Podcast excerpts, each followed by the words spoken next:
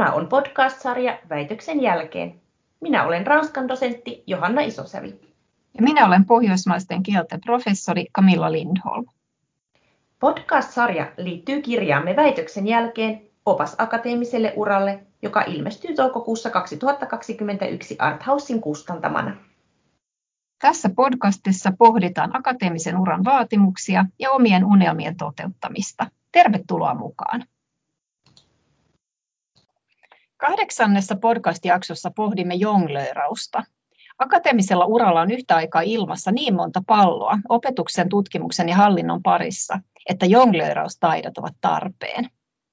Tänään keskustellaan siitä, että kuinka voi jonglöörata näiden eri tehtävien välillä ja millaisia sitten ovat ne tilanteet, joissa ilmassa on kerta kaikkiaan niin monta palloa, että kannattaa opetella sanomaan myös ei. Ja vieraanamme tänään kanssamme keskustelemassa on Tampereen yliopiston käännöstieteen professori Kaisa Koskinen. Lämpimästi tervetuloa. Kiitoksia paljon. On tosi mukavaa olla täällä teidän kanssa keskustelemassa jonglöörauksesta. Tervetuloa munkin puolesta. Ja voisitko sä Kaisa vaikka aloittaa kertomalla kuulijoille vähän itsestäsi, että voisit esimerkiksi kertoa, että millaisia palloja sinulla on ilmassa tällä hetkellä?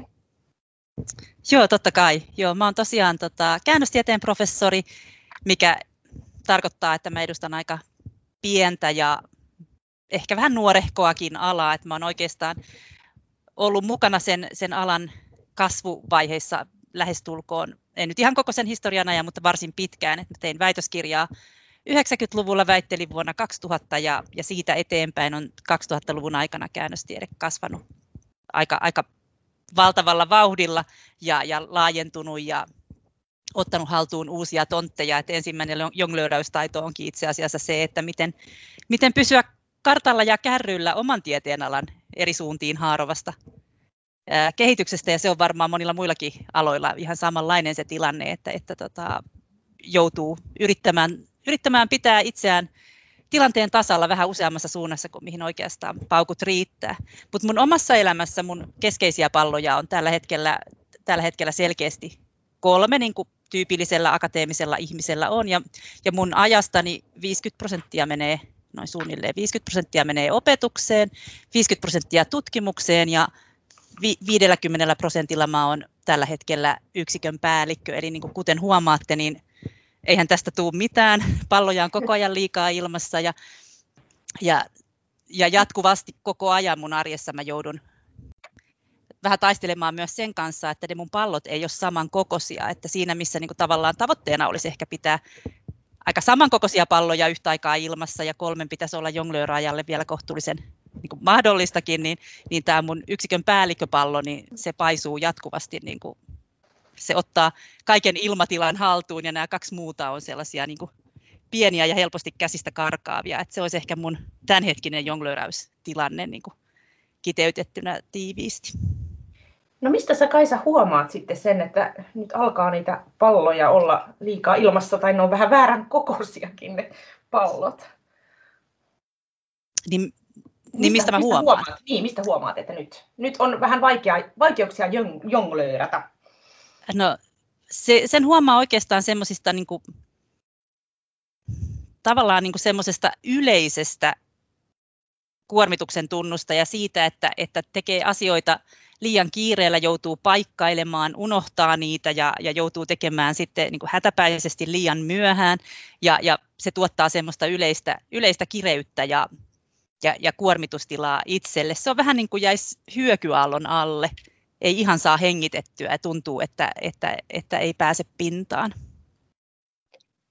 Joo, mä tavallaan kyllä tunnistan tuon itsestäni, että mä oon huomannut, että silloin kun mulla on liikaa palloja, niin sitten alkaa tapahtua semmoisia yhä enemmän semmoisia esimerkiksi unohtamisia ja tuplavuukkauksia.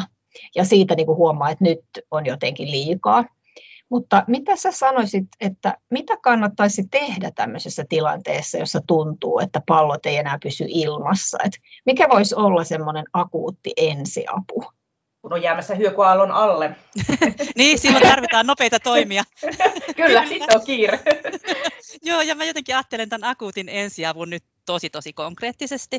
Ja mä, mun vastaus tähän olisi se, että ihan ensimmäisenä pitää rauhoittaa keho että se, niin kuin ta- tavallaan se tunne ja, ja se, niin kuin se fyysinen kokemus siitä, siitä, että en pysty hengittämään ja, ja kroppa on ihan kireä, niin se tarkoittaa, että, että tota, se on niin kuin mun mielestä se ensimmäinen, johon tartutaan. Ja konkreettisesti, mitä mä teen itse, niin tota, työhuoneen ovi kiinni, rauhallinen, sillä istahda rauhallisesti, katso kaukaisuuteen, kymmenen hengitystä syvään.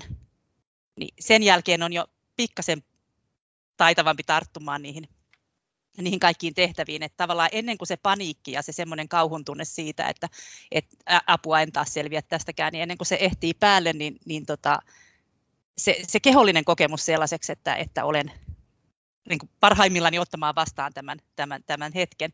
Ja tota, nyt kun koronan vuoksi on tehty jo vuosi etätöitä, niin, niin mä oon huomannut, että mä en teekään enää tätä, vaan se mitä mä teen arjessa, mä teen tätä tosi tosi paljon. Ja teen silloinkin, kun ei vielä ole ihan se hyökyalto, vaan muuten vaan tuntuu siltä, että hetkinen, niin tota, mä asetun päivän mittaan useampaan otteeseen muutamaksi minu- minuutiksi sängy, sängylle pitkäkseni. Katselen taivaan pilviä ja, ja on siinä hetken aikaa ja sitten taas jatkan.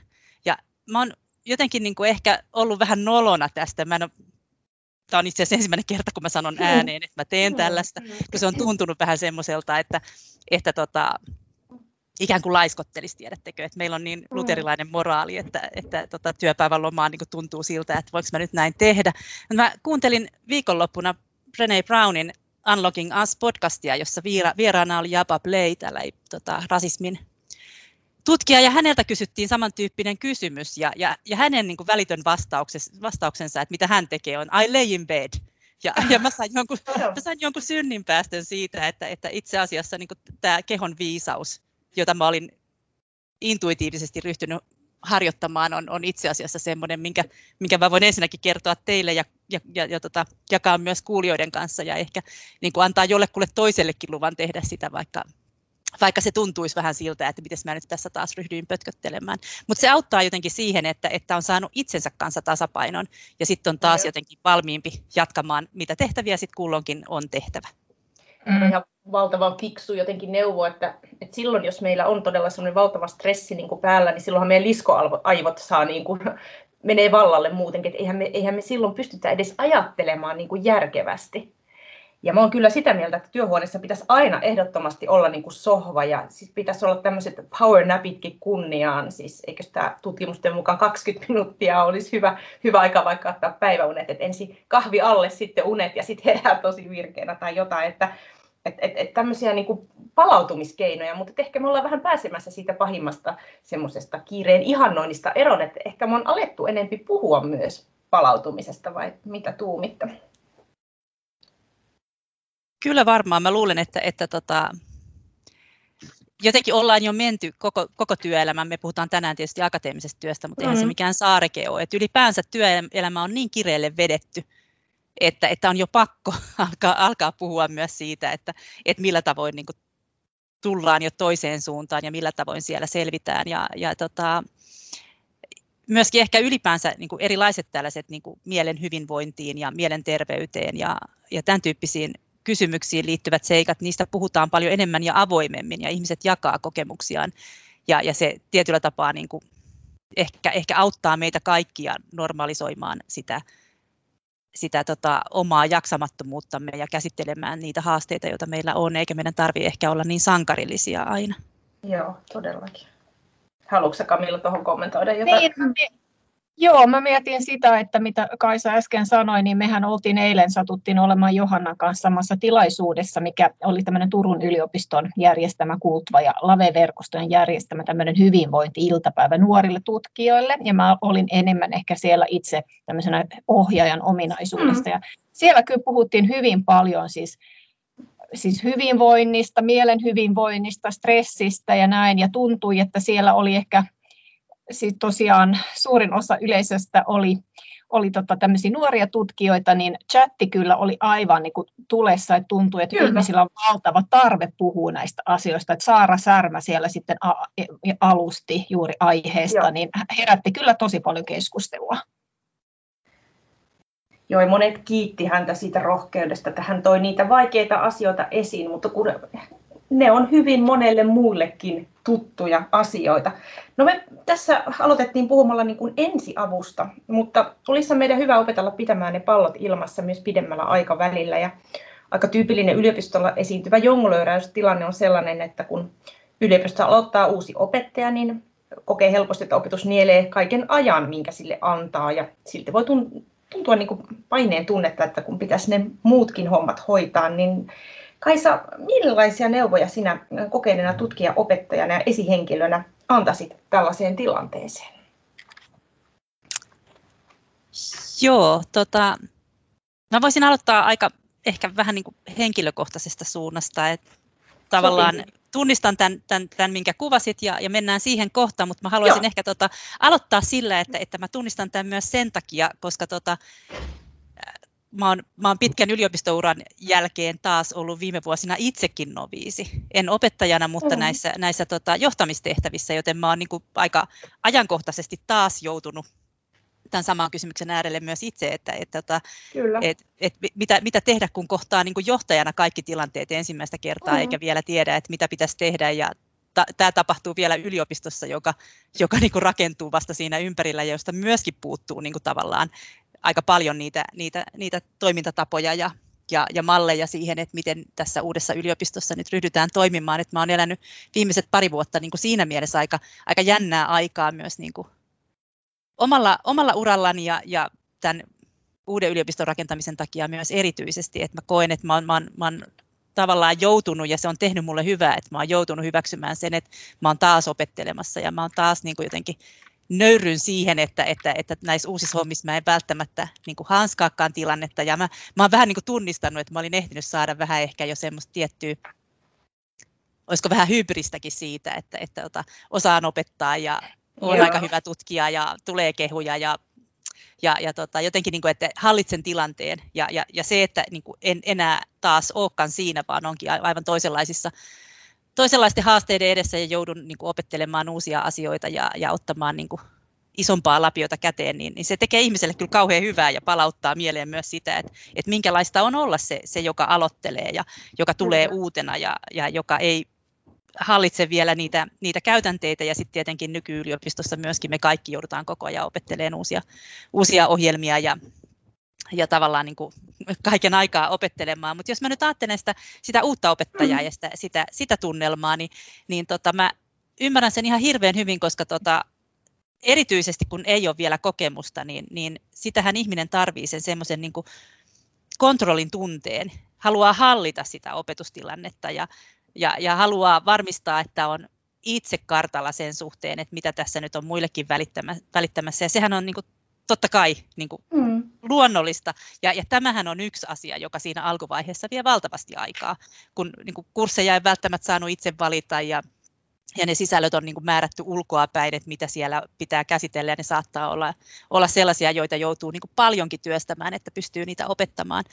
Mutta mut samaan aikaan jotenkin ehkä mun, mun ohjeena kaikille opettajille ja erityisesti tähän tilanteeseen olisi, olisi, tilanteeseen olisi kuitenkin sit, sit muistaa se, että että niin sitä parasta opetusta ei määrää eikä määritä se, että miten paljon opettaja pystyy kaatamaan tietoa, kuinka paljon mm. niin kuin hän pystyy kertomaan kaikesta siitä asiasta tai äh, antamaan, kuinka paljon palautetta henkilökohtaisesti hän antaa kaikille tai osaako hän käyttää kaikenlaisia pedagogisia kikkoja ja niin edelleen, vaan lopulta se, että, että, että, että syntyykö siellä sellainen tilanne, jossa opiskelijat oppii.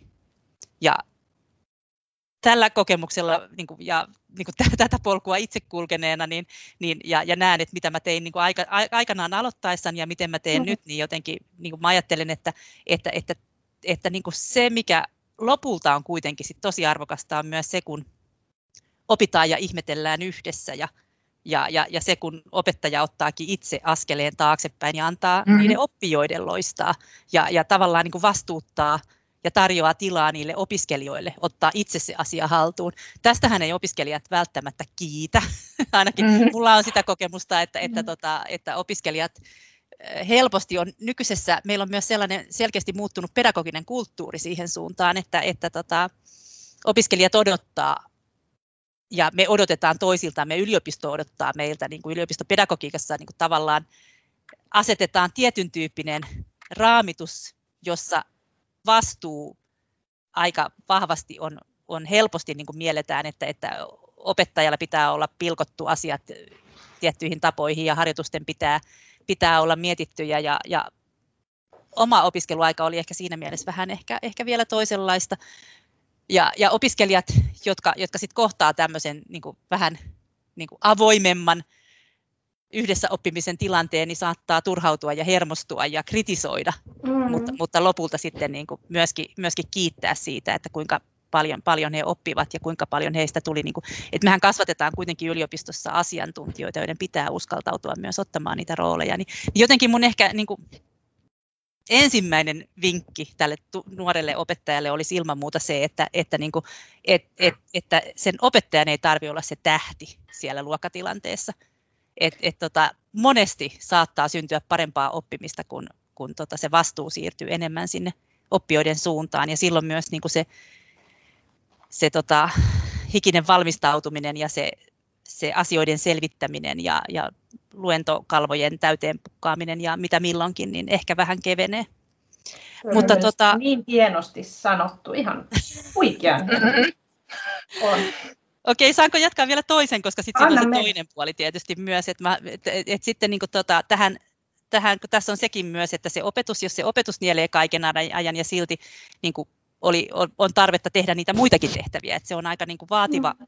vaativa tilanne aina uudella, uudella opettajalla, niin mun toinen vinkki olisi se, että, että, että tästä kaikesta kannattaa pyytää ja vaatia, että, että, että lähijohtaja käy sun kanssa keskustelua. Että, että, ja, ja mä oon vuosi vuodelta niin enemmän tykästynyt työsuunnitelmaan ja sen hyödyllisyyteen ihan oman työn hahmottamisessa ja organisoimisessa. Että mä jotenkin ajattelen, että, että siihen, niin kuin, jos siihen suhtautuu vakavasti ja oikeasti miettii tasapainoa ja, ja jos on sellainen lähijohtaja, joka, joka on valmis sit käymään niitä keskusteluja, ja jos vaan ei ole niin, että tämä opetus pitää hoitaa ja muusta viisi, jos se ei ole se asenne, niin, niin sen avulla pystyy aika hyvin jäsentämään niin kuin jonkunlaisen tulevaisuuden hahmotelman niin kuin seuraavalle vuodelle itselleen siitä, että miten niitä oman uran kannalta kuitenkin tosi tärkeitä osa-alueita pystyy viemään eteenpäin. Ja tämähän on erityisesti siis se uusopettajahan on melkein aina niin kuin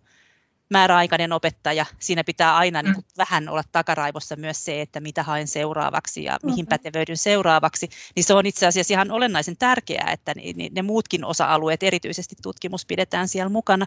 Ja, ja jotenkin mä ajattelen, että, että tämä on niin kuin ihan avainkysymys Toisaalta on niin kuin se oman työn rajaaminen siinä opetuksen suunnittelussa, mutta myös se, että se työyhteisö ja siinä niin kuin pyritään, pyritään katsomaan niin kuin sitä kokonaisuutta. Ja mä itse, itse ajattelen, että, että kielissä ainakin niissä yksiköissä, joita itse tunnen, ja jos mä itseäni katson niin kuin peiliin, niin mä ajattelen, että meillä on vielä paljon, paljon oppimista siitä, että, että millä tavoin senioritutkijat on mentoroivia, kannustavia ja, ja ja auttaa ja tukee nuoremman polven tutkijoita siinä niin kuin urapolun rakentamisessa, ei vaan sen seuraavan vuoden niin kuin klaaraamisessa, vaan siinä niin kuin pitkän tähtäimen suunnittelussa, että missä mulla on vahvuudet ja mitä mun vielä pitäisi oppia lisää ja millä tavoin saataisiin sellaisia työtehtäviä sinne työsuunnitelmaan, jotka, jotka on niin kuin sille ihmiselle itselleen niin kuin esimerkiksi vaikkapa CV-näkökulmasta hyödyllisiä ja, ja ja niin kuin tavallaan, että se näkökulma ei olisi vain se, että mitä tämä yksikkö sinulta nyt tänä vuonna tarvitsee ja, ja tahtoo, vaan myöskin se, että, että miten, miten siinä niin kuin yhdessä voidaan katsoa myös sitä, sitä yksilön uralla etenemistä. Ja tässä mä ajattelen, että tämä tapahtuu toisaalta sitä kautta, että, että me, jotka ollaan niissä, niissä lähijohtaja-asemissa, niin opitaan ajattelemaan näin, mutta myös niin kuin tässä maailmassa monet asiat tapahtuu sitä kautta, että, että, että sitä niin kuin osaa ihmiset alkaa pyytää ja tarvittaessa vaatia, että tämän tyyppisiä keskusteluja käydään. Toi on ihan loistava ylipäätänsä, niin kuin näen sen tuen, ja tietysti ihan mahtavaa, että se lähtee niin kuin johtajalta. Ja näen itsekin, että tota, se on myös semmoinen vähän koko työyhteisön asia, tai toivoisin, että siinä olisi niin kuin koko työyhteisön mukana tukemassa sitä uutta. Että mulla on paljon kokemusta itsellä uuden aloittamisesta. Että taisi olla nyt viides kerta, kun mä aloitin yliopistolehtorin tehtävässä, niin viime syksynä eri pituisia niin pätkiä. Ja, ja todella niin kuin antaisin kanssa neuvon, että, että auttakaa sitä uutta työntekijää ja ihan tämmöisillä konkreettisilla keinoilla antakaa hänelle sitä materiaalia ja kaikenlaista niin yhteistyöapua. Et johtajalla on tosi iso, iso, iso rooli, mutta sitten näen, että myös, myös näillä kollegoilla, että jokainen voi tavallaan auttaa tukemaan sitä uutta työntekijää. Tähän voisin hei vielä, vielä tota lisätä, että tämä voi olla myös kollegiaalista tukea yli yliopistorajojen. Kyllä. mehän ollaan tavallaan nyt eletään vähän semmoista aikaa, että, että yliopistoja koitetaan asettaa vastakkain keskenään, mutta, mutta käännöstiede esimerkiksi on niin pieni ala, että, että tavallaan on niin kuin vuosikymmenet jo osattu puhaltaa yhteen hiileen. Ja, ja, ja käännöstieteen osalta on rakennettu semmoinen avoin pedaportaali, jonne, jonne kaikki ovat voineet niin kuin, viedä omia kurssisuunnitelmiaan ja ideoitaan ja materiaalejaan yhteisesti jaettavaksi. Ja siellä on, se on jo aika laaja se, se, se, se aineistomäärä, joka siellä on ja erilaisia, siellä on myös sovellusvaihtoehtoja. Jos sinulla on vain 20 minuuttia aikaa, miten voit valmistautua tähän tehtävään ja, ja, ja, ja niin poispäin. Että tota, tällainen niin kuin, yhteisöllisyys niin kuin yli instituutiorajojen on yksi sellainen ratkaisu, joka, joka myös auttaa, auttaa meitä kaikkia, auttaa erityisesti niitä uusia, mutta auttaa ihan joka ikistä siinä, kun meillä, meillä on koko ajan paine ehtiä vähän enemmän kuin mitä ehdittäisiin. Toi on ihan mm. loistava. Joo. No mitä tota, me, me tosiaan olla meidän kirjassakin me puhutaan aika paljon siis no jongleeramisesta, mutta myös tavoitteiden asettelusta ja ajankäytöstä ja näin, niin Mä haluaisin kysyä sulta Kaisa, että käytätkö itse millaisia apuvälineitä avuksi ajankäytön suunnittelussa? Et totta kai niin kuin kalenterin täytyy olla ajan tasalla, että tietää, että mihin pitää mennä milloinkin, mutta käytätkö esimerkiksi jotain semmoista pidemmän aikavälin suunnittelua, että millaisia isoja linjoja sä haluat edistää omassa niin kuin urassasi esimerkiksi tulevan lukuvuoden aikana? Joo, mä oon tota, mä oon tosi konkreettinen näiden, näiden suhteen. Omaa akateemista työtä mä, mä, mä niin kuin jotenkin niin kuin tavoitteellistan tai, tai, tai pidän näpeissä niin kuin ihan paperin ja kynän avulla. Että tota, jollain tavalla niin kuin käsin kirjoittaminen ja tämmöinen niin paperille visuaalinen hahmottaminen auttaa mua, auttaa mua tekemään sellaisia asioita, joita, joita mä en jotenkin sähköisen kalenterin kanssa kykene mm. tekemään ja, ja kaikkiin tällaisiin niin vähän pidemmän tähtäimen tavoitteen asetantaa, niin paperikalenteri on mulle ihan ehdoton. Eli, eli, eli sitä mä hyödynnän en pelkästään niin kuin vaan tällaiseen niin kuin yksittäisen päivän tapahtumien dokumentoimiseen, vaan myös siihen, että, että, että mitä pitää tehdä vähän pitemmällä jänteellä ja, ja, ja erilaisia to-do-listoja ja käynnissä olevien julkaisuprosessien dediksiä ja, ja ynnä muita, niin ko- koostan sitten tarpeen mukaan. Ja, ja vuoden vaihde, kun tämä paperinen kalenteri vaihtuu, niin on aina sitten mulle semmoinen ehkä vähän sellainen niin pysähtymiskohta, jossa mä mietin, että mitä mulla on menossa, missä mä oon niiden kanssa menossa ja mihin mä haluan seuraavaksi ehkä tarttua tai mille mä ryhdyn raivaamaan tilaa.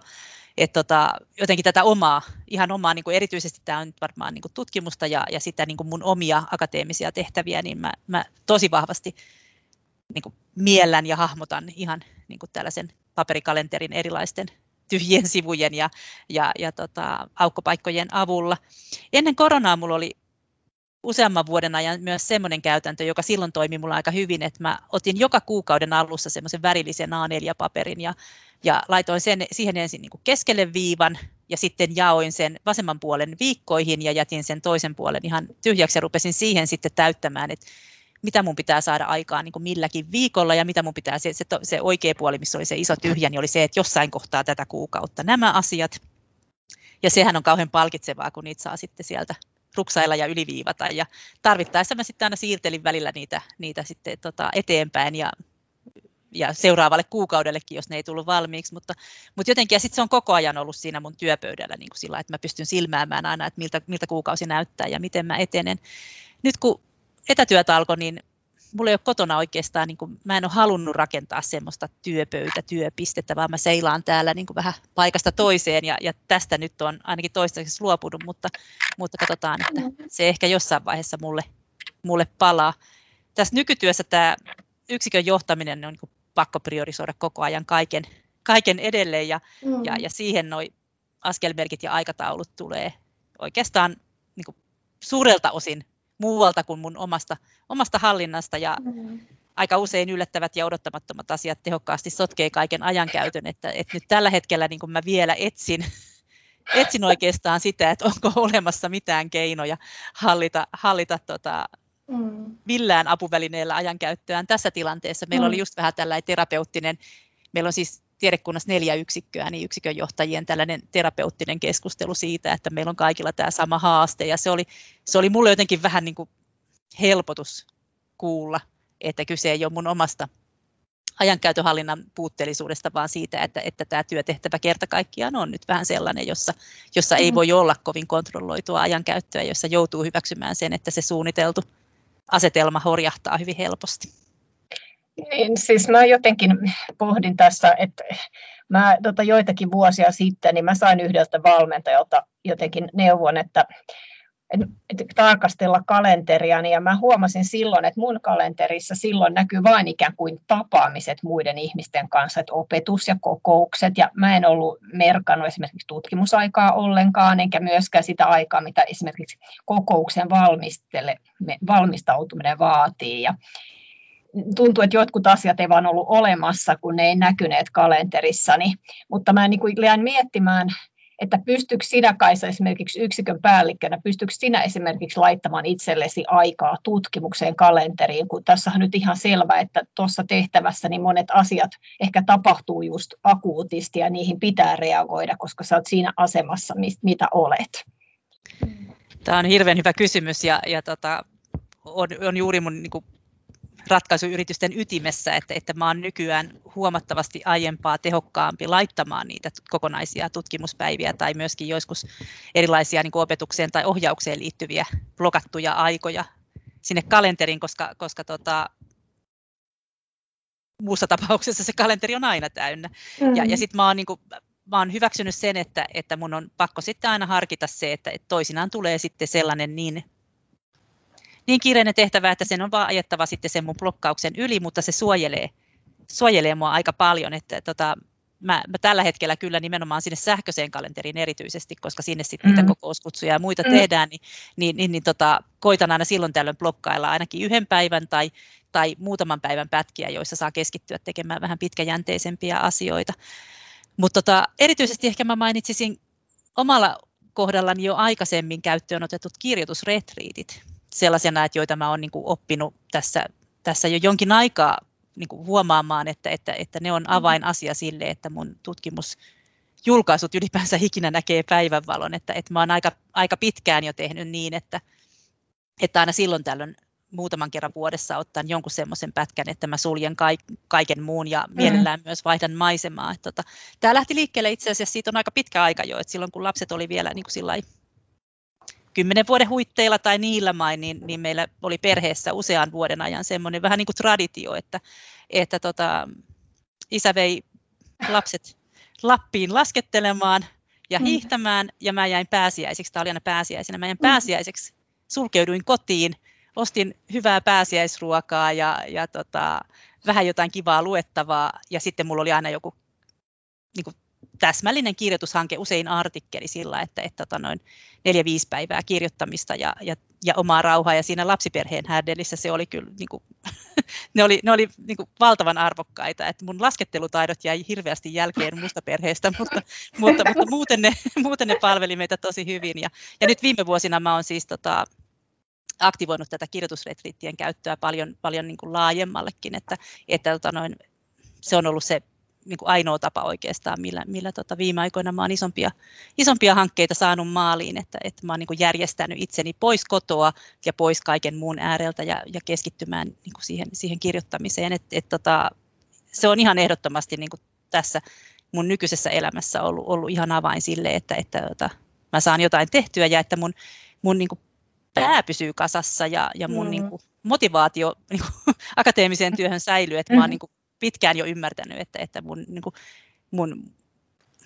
mun mielen rauhalle tässä työssä on tosi tärkeää se, että mä saan tehdä myös tutkimusta. Et, et muutoin mä alan niin kuin epäillä koko kaiken, mm-hmm. kaiken mielekkyyttä ja järkeä, jos se palikka lähtee kokonaan putoamaan. Mä ymmärrän tuon todella, että on hirveän tehokas keino on, on esimerkiksi noin noi retreitit, että muutaman kerran vuodessa, niin niillekin saa paljon aikaa hyvän aikaa, jos neljä viisi päivää kirjoittaa, niin sehän on jo pitkä aika, mutta haluan vielä palata tuohon sun paperikalenteriin, että Mä tykkään myös käyttää paperikalenteria. On mulla sitten tämmöisiä trellojakin eri niin kuin täsmätilanteisiin, mutta että mä oon tykännyt paperikalenterista senkin, senkin suhteen, että jotenkin siitä näkee helposti. Ja sitten mä käytän sellaista, että mä kirjoitan joka viikko, että mitä mä oon sillä viikolla saanut aikaan. Ja mä aloitin sen, kun mä postdokkina olin niin kuin tutkimustehtävässä ja niin kuin me kaikki tiedetään, aloitin vielä uudet aineistot, uudet menetelmät, miten kaikki on hidasta ja tuntuu, että kestää ikuisuuksia ennen kuin saa mitään valmiiksi. Mutta jos alkaa niin kuin epäilemään, että onko mä saanut mitään valmiiksi, niin katsoo sitä kalenteria, että, että, että joka viikko näin monta asiaa on edistetty. Että vaikka se ei niin kuin tulisi vielä valmiiksi, mutta näkee sen, että mitä työtä mä oon tehnyt sen eteen. Niin se on ollut mulle semmoinen yksi keino kanssa lisätä ehkä, ehkä just hyvinvointia. Mutta tosiaan tunnit saattaa paukkua tällä akateemisella uralla ja me kaiveltiin Kamilan kanssa vähän lukuja meidän kirjaa varten. Yliopistojen opetusalojen liiton YLLn jäsenkyselyn mukaan vuonna 2019 opetuspainotteissa tehtävissä se kokonaistyöaika vielä, vielä pysyi suurin piirtein, oli semmoinen 1640 tuntia, ei hirveästi ylittynyt, mutta ylitty vähän sen. Ja tota, sitten oli tämmöinen Kallioisen ja Louekkarin selvitys, jossa on katsottu professoreita. Niin hepä sitten kertoivatkin työskentelevänsä noin 2000 tuntia vuodessa. Ja tosiaan yliopiston kokonaistyöaika on sen noin 1600 tuntia, niin sehän tarkoittaa sitä, että varsinkin professorit tekevät runsaasti ylitöitä. Kaisa Koskinen, mitä ajatuksia sinussa nämä luvut herättävät, kun itsekin olet professori? Joo, tunnen nämä, nämä tilastot ja toki tämä sama tilannehan on ollut pitkään, että muistan nämä samat, samantyyppiset lukemat jo niin kuin aiemmilta vuosikymmeniltä, että siinä mielessä tämä ei, tämä ei kuvasta niin kuin muutosta professoreiden työtaakassa, vaan sitä, että, että niin kuin näyttää siltä, että tilanne on, on sellainen, mitä se on aikaisemminkin ollut, ja tunnistan myös omassa elämässäni ää, tällaisen jatkuvan ylikuormitustilan ja, ja, ja sen, miten, miten työtehtävät tuppaa läikkymään vapaa-ajalle kaiken aikaa. Mua itse asiassa tässä yllättää hiukan tuo opetuspainotteisten tehtävien tasapaino näissä, näissä teidän se luvuissa. Se voi johtua että... siitä, että siinä on myös yliopisto-opettajat, joilla sitten ei kuulu tutkimusta. Aivan, joo. Uskon, joo. että se selittää osan. Saa, var, varmastikin, joo. Ja, ja, ja varmasti puolestaan professoreiden tunneissa myöskin tutkimus selittää hyvin suuren osan. Niin, ja, ja tota, jotenkin mä itse ajattelen omakohtaisesti, että, että mä oon vuosien mittaan niin oppinut kyllä vaalimaan, vaalimaan vapaa-aikaa ja, ja mä oon aika tarkka sen suhteen, että, että, että iltoja ja viikonloppuja mä uhraan opetukselle tai hallinnolle ihan vain poikkeustilanteissa. Mm-hmm. Jos, jos, ja, ja koitan sitten myöskin, mä oon, mä oon mä lähtenyt myös siitä, että, että jos, jos niin on joutunut tekemään merkittävässä määrin, niin mä koitan paikata sitä ottamalla sitten niin kuin arkivapaan tai puolipäivävapaan tai jotenkin niin kuin keventämällä jossain muualla, että, mm-hmm. että, tota, että kun, kun ikääntyy, niin, niin huomaa, että ei ole, ei ole, ei ole kuolematon ja, mm-hmm. ja, ja yli, jatkuva liiallinen kuormitus, niin, niin vaan on vaaraksi meille kaikille ja että, mm-hmm. että on pakko, niin kuin, pakko niin kuin tasa, tasotella sitä, mutta, mutta sitten mun on myönnettävä, että tämän tutkimuskirjoittamisen suhteen mä oon, mm-hmm. mä oon täysin aseeton. Että, että jos mä innostun, se, se on viikonloppu tai se on kesäloma tai se on niin kuin jouluaatto suunnilleen, niin, niin, niin mä voin heittäytyä niin kuin siihen virtaan ja, ja tehdä sen jotenkin mielelläni. Että mä oon nyt jollain lailla, mä mä oon tätä miettinyt paljon tässä niin kuin viime vuosienkin aikana ja, ja jotenkin päättänyt, että mä hyväksyn tämän mun elämässäni, että, mm-hmm. että, että tutkimus on mulle jollain tavalla, niin kuin mä, en, mä en saa itseäni mieltämään sitä täysin työksi. Yeah. Et opetuksen ja hallinnon mä pystyn ja sen takia niitä mä pystyn hallinnoimaan ja niitä mä kontrolloin ja niihin mä vedän rajoja, mutta tämä Tämä, tämä, tämä oman tutkimuksen ja mm. omien julkaisujen kanssa, niin ei tämä, tämä ei vaan mulla toimi ja, ja siitä tulee varmasti ne 400, 400 tuntia tai mitä niistä tuleekaan, niin, yeah niin siitä, siitä imusta ja, ja siitä mm-hmm. halusta tehdä. Et toki siellä sitten mä arvaan, että monilla professoreilla varmaan niin kuin itsellänikin on niin sellaisia tilanteita, esimerkiksi vaikka väitöskirjojen esitarkastustehtävät on sellaisia, joissa on aika paljon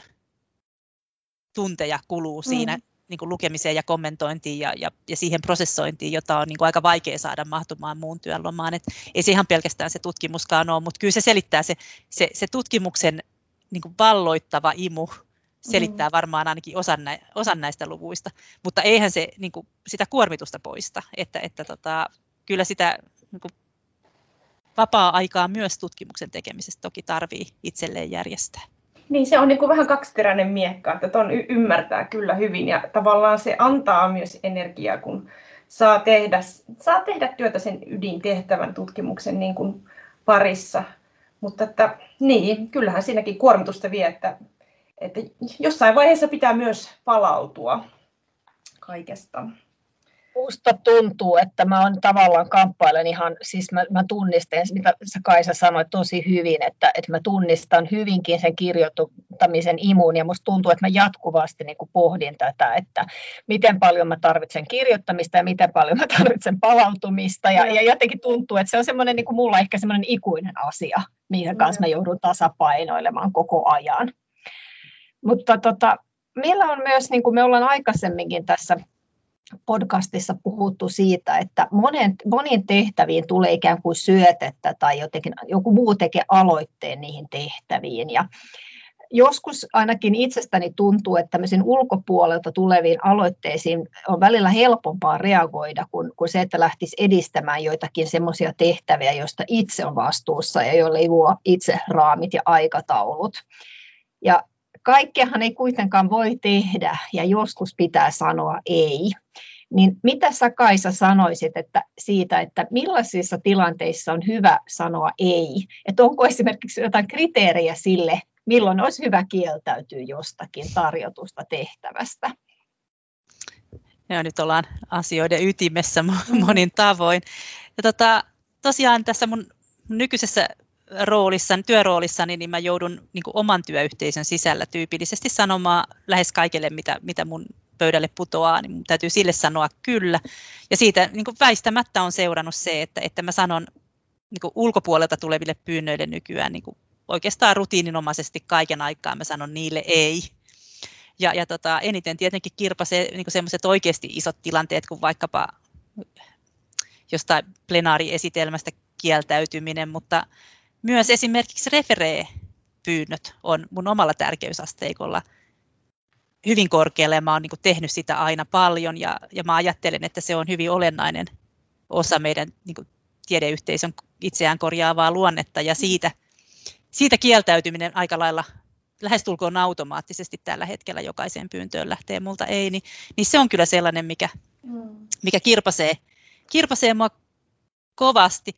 Mutta jotenkin mä ehkä nyt sitten ehkä itsekin, kun mä, mä joudun sanomaan aika lailla paljon ei, niin mä asettaisin tämän kysymyksen pikkusen toisin päin, että niin kuin mille kannattaa sanoa kyllä. Mm-hmm. Mille siitä niin kuin tavallaan aikapaineesta ja, ja, ja, ja tilanteesta riippumatta kannattaa sanoa kyllä, kun nehän tulee, ne, ne tulee yllättäen, sä et ole varautunut siihen ja se pitää sovittaa sitten se, se uusi asia sinne muiden keskelle, niin, niin silti mä sanoisin, että joskushan se totta kai kannattaa. Niin mä ajattelen, että, että ehkä joku semmoinen niin ydinkriteeri olisi se, että, että, että, että viekö se uusi tehtävä, se tarjottu tehtävä sulle itselle tärkeitä asioita maailmassa eteenpäin.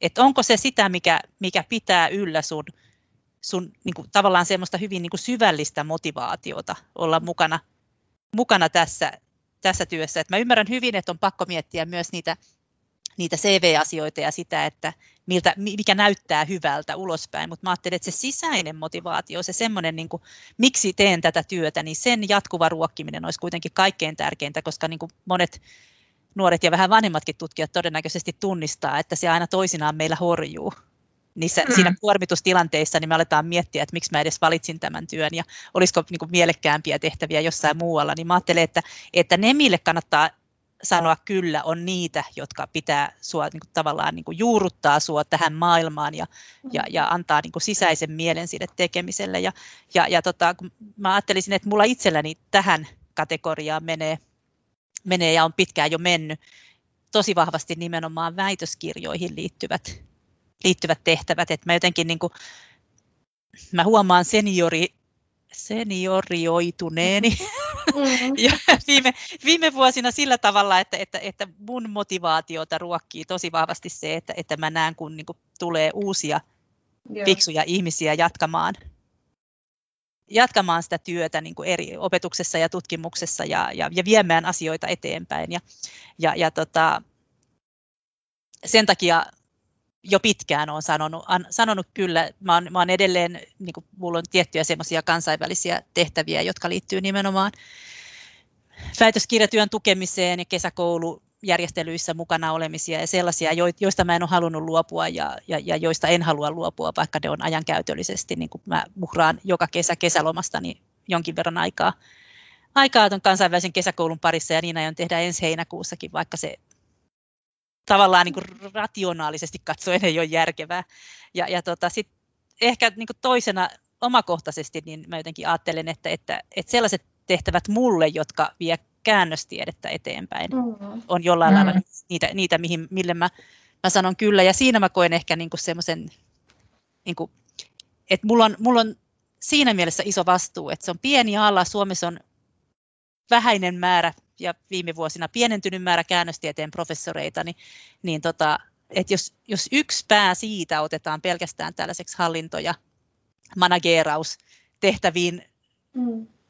viedään, niin, niin se, se on hirvittävä leikkaus. Se on hirvittävä aukko. Mä jotenkin koen, että mä kannan vastuuta siitä, että, että, että, että mun professuurin ala on se, mikä on, ja, ja, ja tota, sitä, sitä mä haluan kuitenkin niin pyrkiä edistämään. Tässä mä en likikään pysty olemaan siis tässä mä horjun ja, ja, ja, ja kompastelen ja, ja jotenkin koen, että en pysty kannattelemaan niitä vastuita, mitä pitäisi, mutta mä niin kuin kaiken aikaa haluan yrittää. Et nämä kaksi on mulla ehkä, ehkä niitä, mille mä sanon kyllä.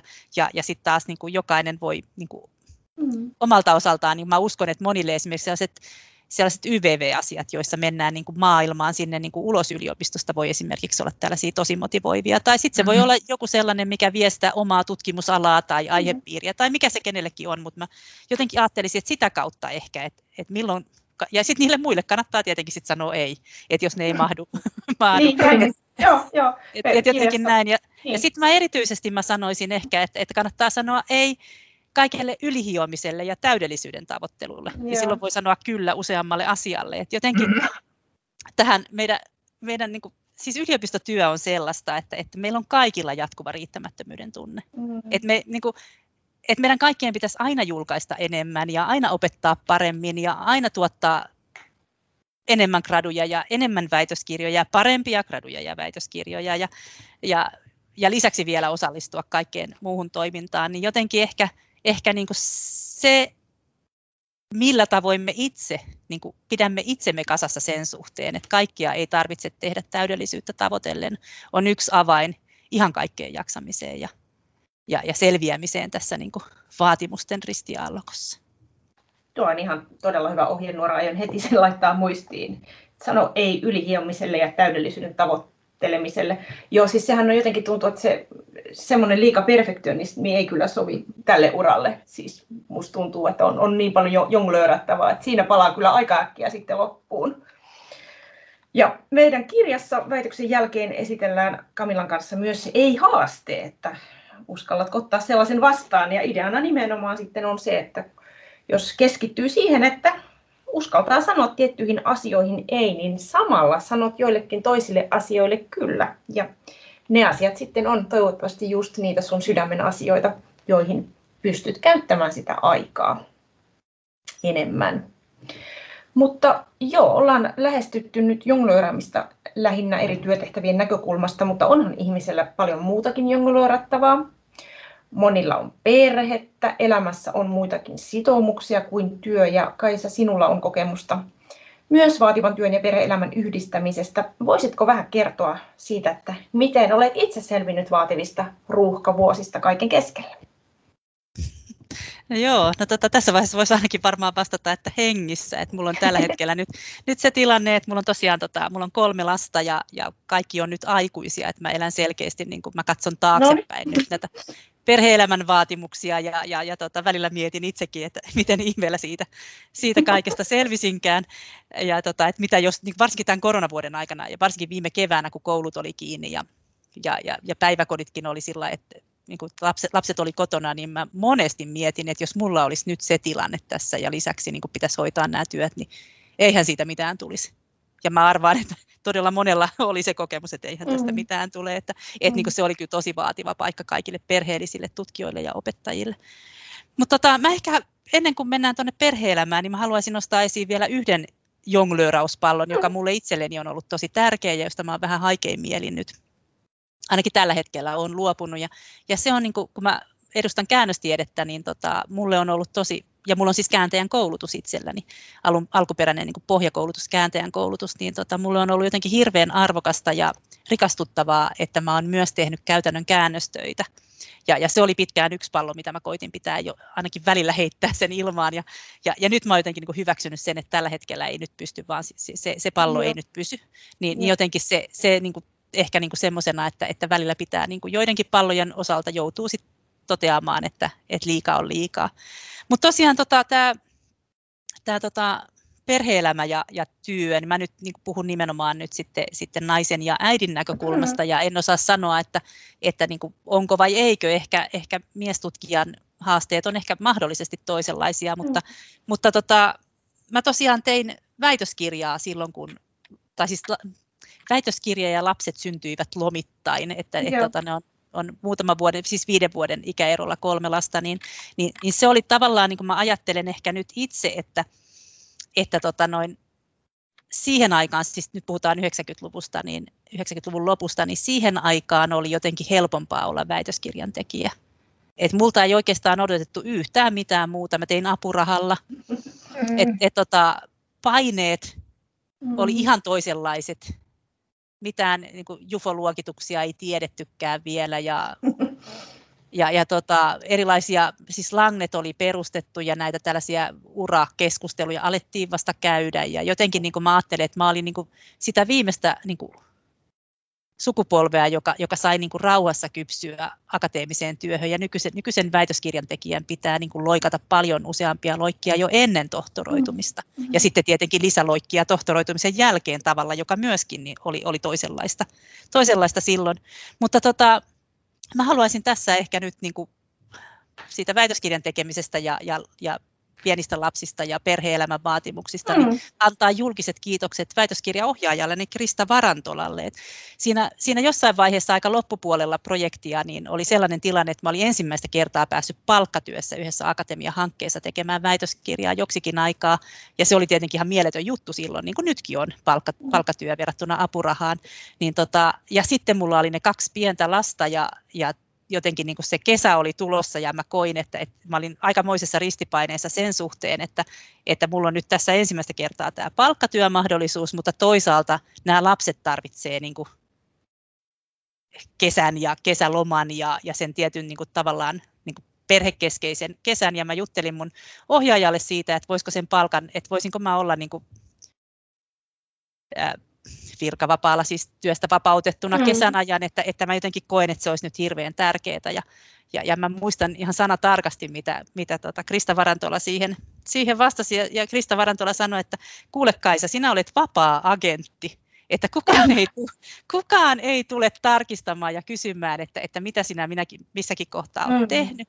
Ja että, että me ei nyt keskeytetä mitään palkanmaksuja, mutta että, että menet sen kesän sillä tavalla, kun sinusta hyvältä tuntuu.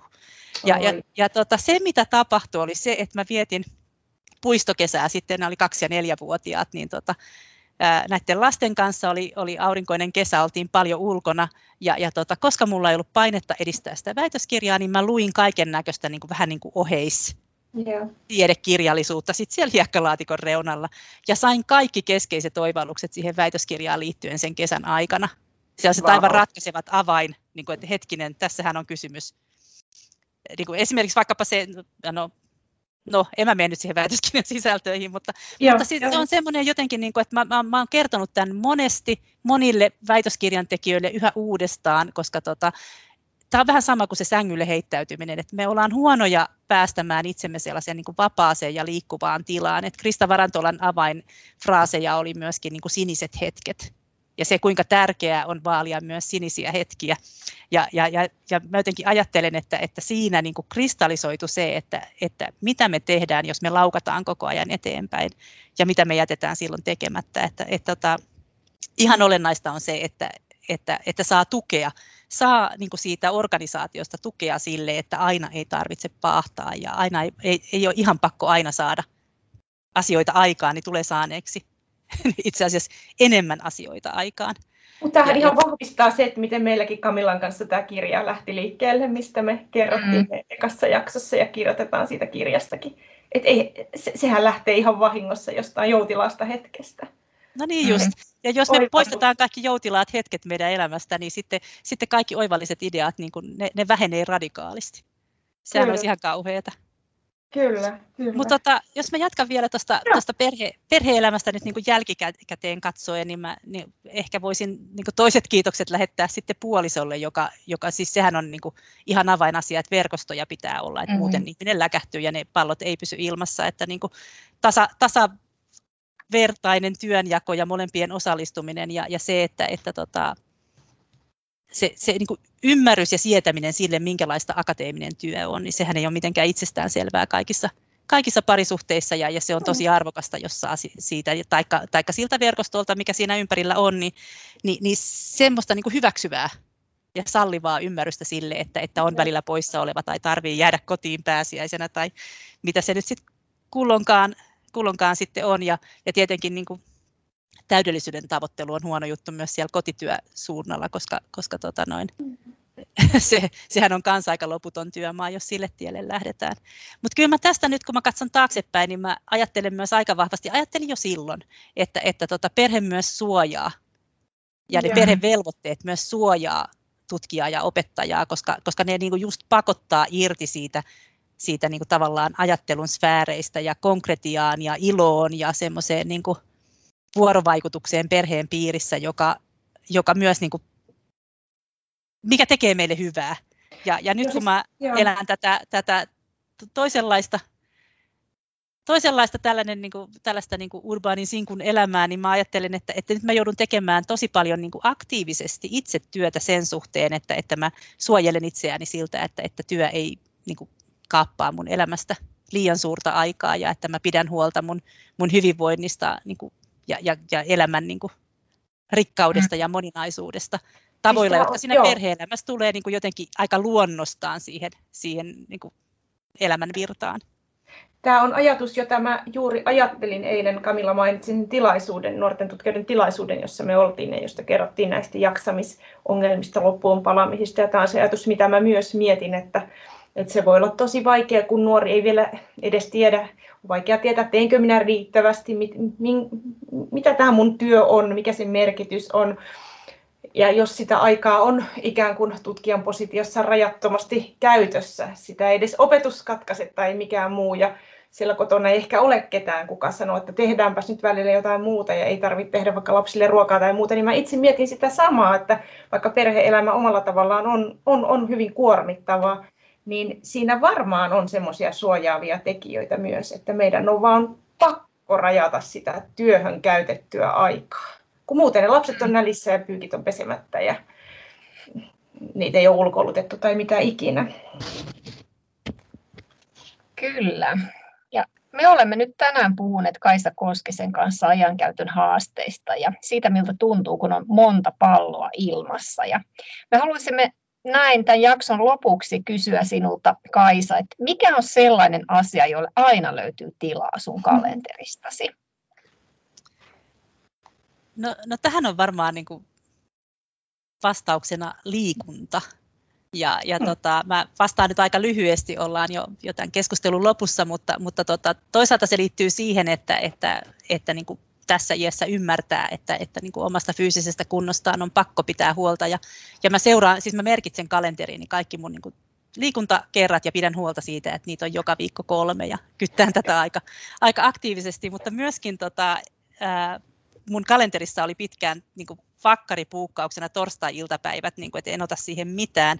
Ja, ja mä olin tehnyt aika suurenkin numeron tarkoituksella eri suuntiin siitä, että, että mä, käyn, mä käyn kuntonyrkkeilemässä, että tämä on varattu ja, ja, ja tota, tavallaan sillä tavalla myös niin kuin pidin niin kuin pakotin itsenikin siihen, että mä meen, koska mä oon kaikille sanonut, että mä meen, ja, ja, ja tota, vain äärimmäisessä hädässä luovuin siitä. Nythän on tilanne se, että, että nämä salikin on kiinni, ja mm. kuntonyrkkeily on ollut tauolla jo pitkän aikaa. Mulla on nykyään autotallissa nyrkkeilysäkki, että tota, en, ole, en ole luopunut nyrkkeilystä, mutta, mutta se on semmoinen, että, että tota, siinä niin kuin, riski siihen, että jos siinä alkaa lipsua, niin on mulla, mulla tällä hetkellä semmoinen, että sit, niin kuin, mä oon äkkiä sit tosi huonossa kunnossa ja se mm. heittää varjonsa kaikkeen mun tekemiseen, niin sille on vaan kerta kaikkiaan löydyttävä aikaa. Et välillä huomaa, että, että stressaantunut keho vaatii lempeää joogaa ja, ja, mm. ja välillä pitää vetää sitten sellainen niin kuin adrenaliini ryöppy siellä, siellä säkillä, mutta pitää niin kuin kuunnella, että minkälaista mm. liikuntaa, mutta jotain sellaista täytyy, täytyy, täytyy mahtua jokaiseen viikkoon kuntonyrkkeily on aivan vallan upea laji toimistotyöläiselle ja hänen hartioilleen, että hyvin valittu kyllä ehdottomasti. Oikein paljon kiitoksia sinulle Kaisa Koskinen vierailustasi väitöksen jälkeen podcastissa ja oikein hyvää hetkiä jonglaari, jo, erilaisten asioiden kanssa jonglööraamisessa. Sekin on näköjään vaikea sana ja, ja tuota, jatkossakin. Kiitoksia. Kiitos sitä samaa teille jonglööraajia. Ollaan tässä ihan kaikki. Kyllä. Jonglööraamisesta ja ajankäytön haasteista kerromme tarkemmin kirjassamme väitöksen jälkeen opas akateemiselle uralle. Kerromme esimerkiksi, miten voi luokitella työtehtäviä kiireellisyyden ja tärkeyden mukaan. Ja haastamme sinua nyt ottamaan vastaan myös ei-haasteen, että uskallatko kieltäytyä vaikka viidestä asiasta ensi viikon aikana tai vaikkapa kolmesta asiasta mihin itsellesi merkityksellisiin asioihin saat näin lisää aikaa? Toivottavasti sait tästä jaksosta uutta pohdittavaa omasta ajankäytöstäsi ja priorisoinnista. Me kiitämme sinua kuuntelusta ja toivomme, että liityt seuraamme seuraavassakin jaksossa. Voit lukea lisää kirjastamme väitöksen jälkeen opas akateemiselle uralle. Se ilmestyy toukokuussa 2021 Arthausin kustantamana.